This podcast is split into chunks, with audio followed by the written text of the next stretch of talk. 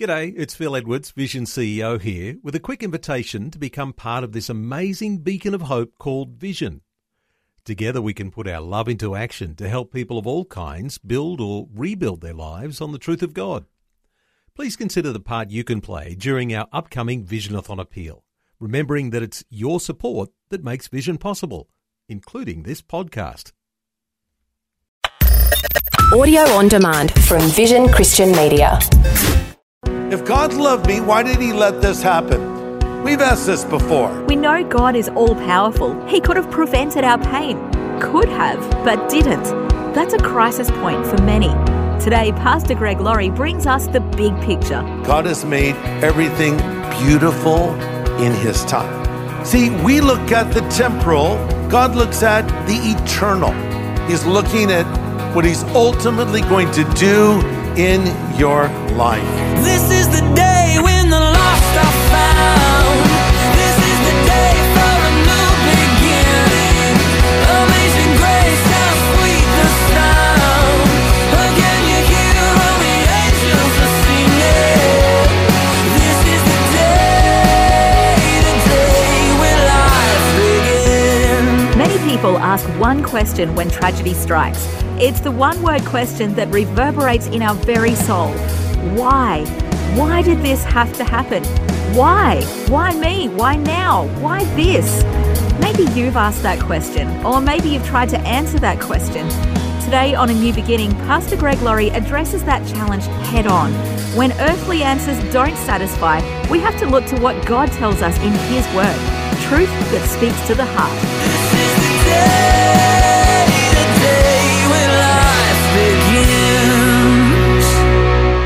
So, my grandchildren used to have a bunch of rabbits, and there was, uh, they had different names Fuzzy and Cotton. One was named Chubby Cutie, which is funny because that's what my wife calls me. But, um, so back to Fuzzy and Cotton. They were a, a couple that, let's say they had, they were very successful at bringing more rabbits into the world. And uh, my granddaughter, Allie, came to me one day and she was in tears and she said, Papa, Fuzzy the rabbit died. And then she said, It's not fair. And uh, I assured her that Fuzzy had lived a, a very long life. He had many offspring that he left behind. We counted around 80 bunnies that were left from Fuzzy. And so this happens. And of course, we wonder will we see our pets again in heaven? Well, I think it's pretty simple answer. All dogs go to heaven, no cats do. Simple, no, no. But will we see them? I don't know. Who knows? It's possible that you might see your pet on the other side somewhere, but uh, we don't have certainty of that. But we know that uh, when heaven comes to earth and what we call the new earth, that there will be animals with us. And we read about a little child leading a lion, which would be the ultimate pet, a lion. That's one cat I can get behind, right? A lion. Uh, and so we don't know about these things, but Allie raised a good issue, and it's simply this death is not fair.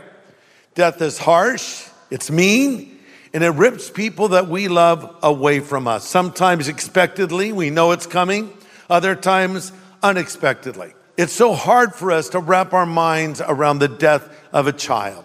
You know, we know that grandparents are going to definitely die, and then parents in time, and even us in time, but nobody plans or thinks through uh, the death of a child or doing a funeral service for your child.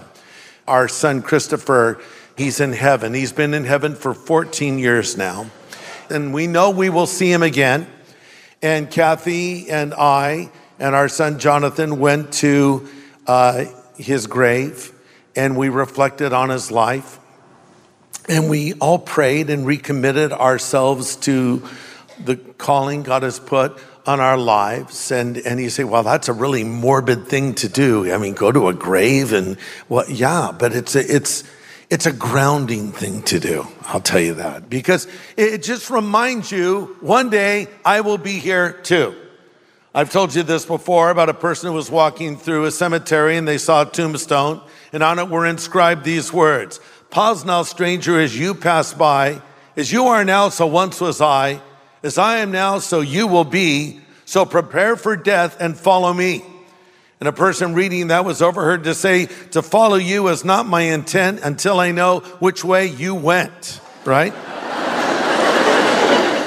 the Christian can look death right in the face and not be afraid because we know death is not the end.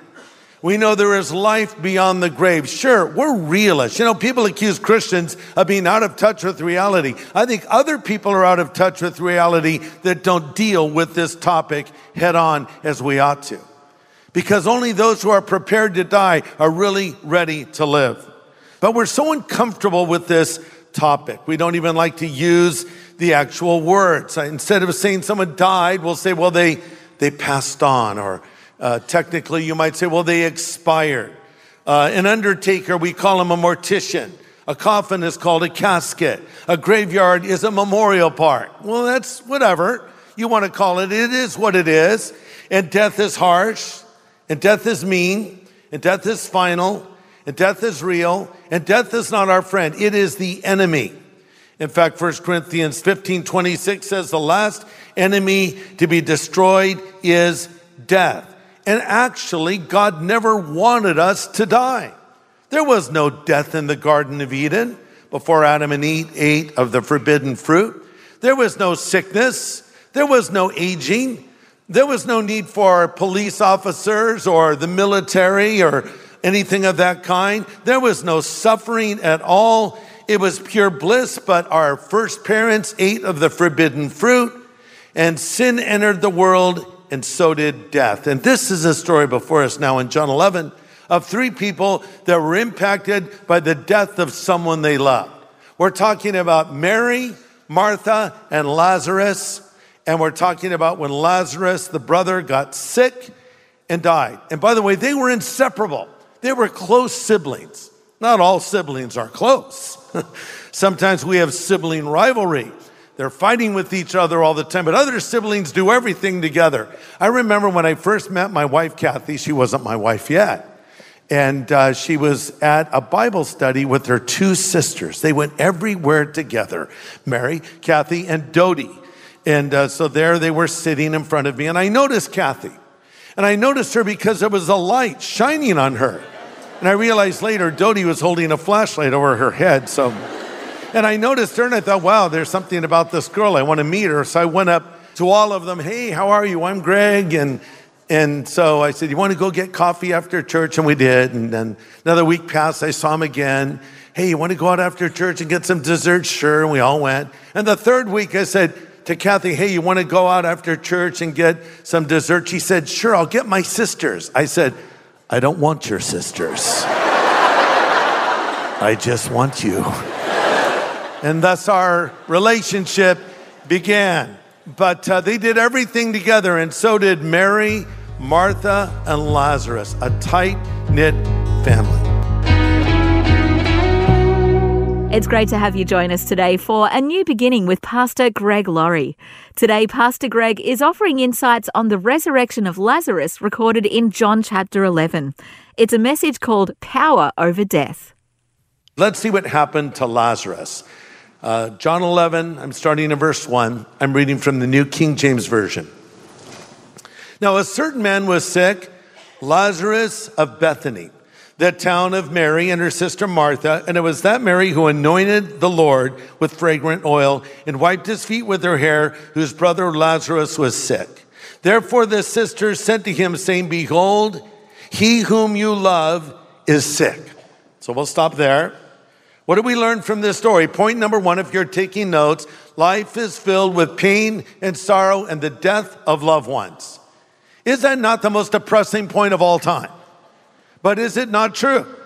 Sorry that I have to be the one to break this to you in case you don't know it, but life is filled with the pain, death, and sorrow of loved ones. Now, when you're younger, this is hard to wrap your mind around but you see people dying and, and it starts to settle in that one day this will happen to you as well. So this is what we see. And when tragedy comes in our life or we lose a loved one, we say, why me? Why is this happening to me? but it's ultimately going to happen to everyone, including you. In fact, we're told in 1 Peter 4:12, don't think it's strange concerning the fiery trial which will try you as though some strange thing is happening to you. So we have to accept this fact, but that brings me to point number two. God loves us. God loves us. Don't rush over that. Don't misunderstand it. Let it sink in. God loves you. I want you to say this out loud. God loves me. Go. It's true. Do you believe that? God loves you.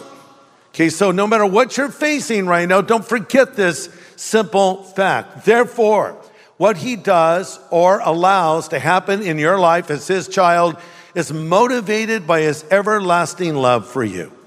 God loves you. Therefore, whatever he does or allows to happen in your life as his child is motivated by his everlasting love for you.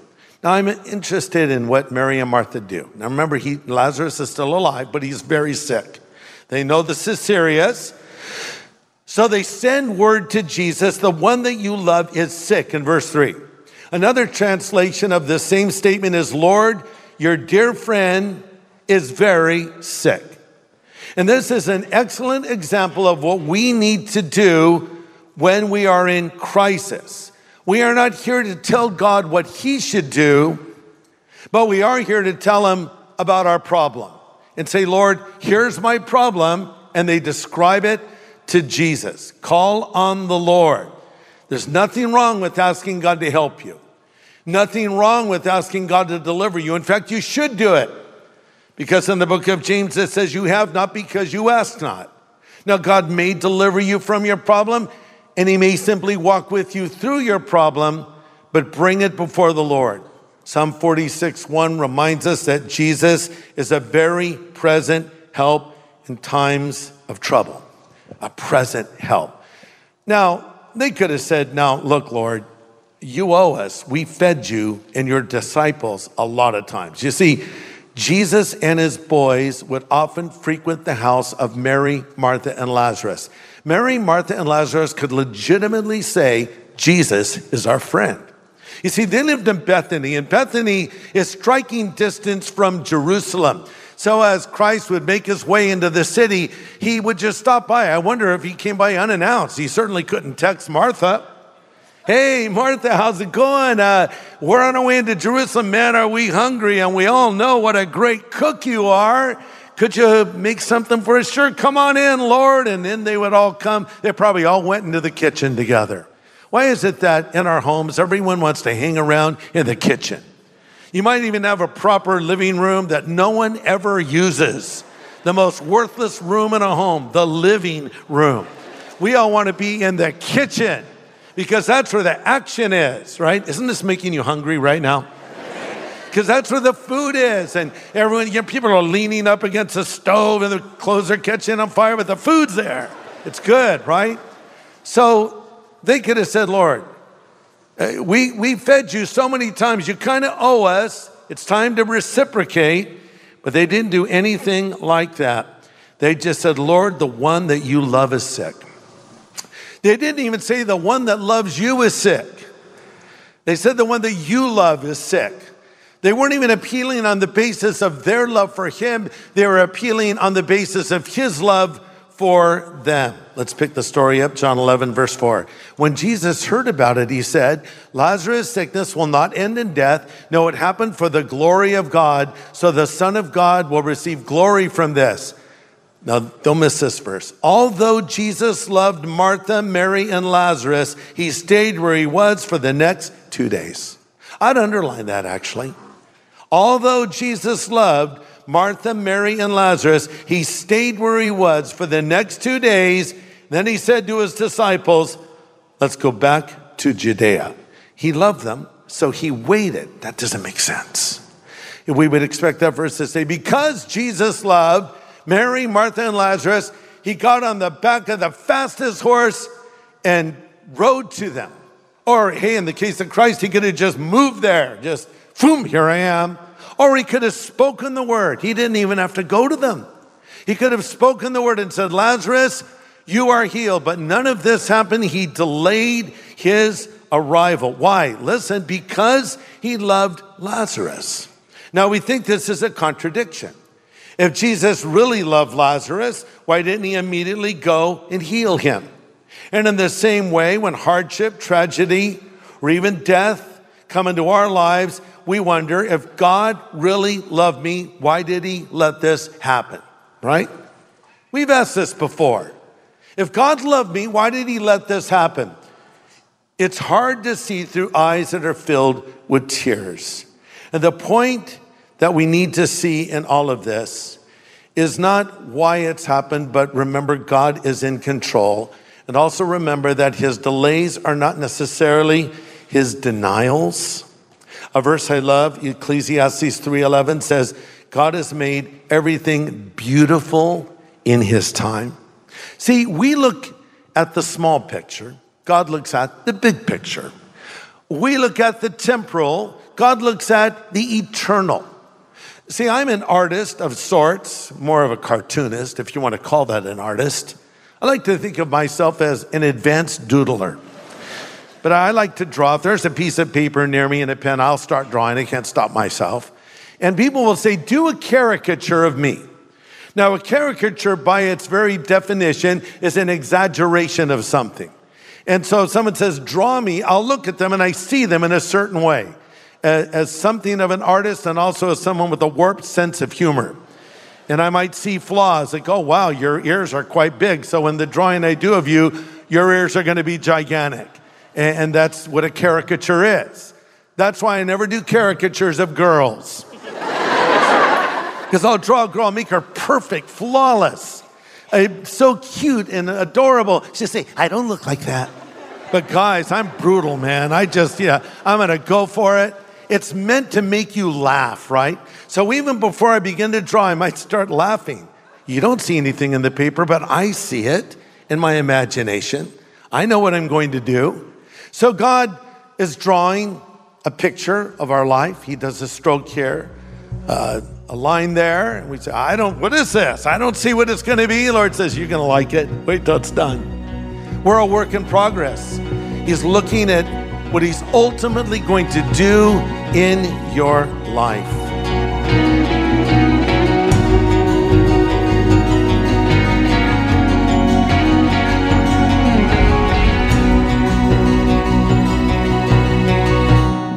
Pastor Greg Laurie is presenting his message called Power Over Death. And obviously, there's more to come from this study here on A New Beginning.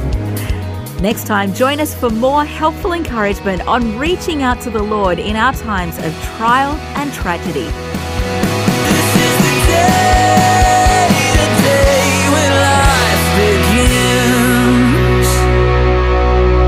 begins. Today's message from Pastor Greg Laurie was called Power Over Death. If you'd like to listen again, just download the free Vision Christian Media app where it's available as a podcast, along with more inspiring Christian content. Just search your app store for Vision Christian Media, station sponsor. Thanks for taking time to listen to this audio on demand from Vision Christian Media. To find out more about us, go to vision.org.au.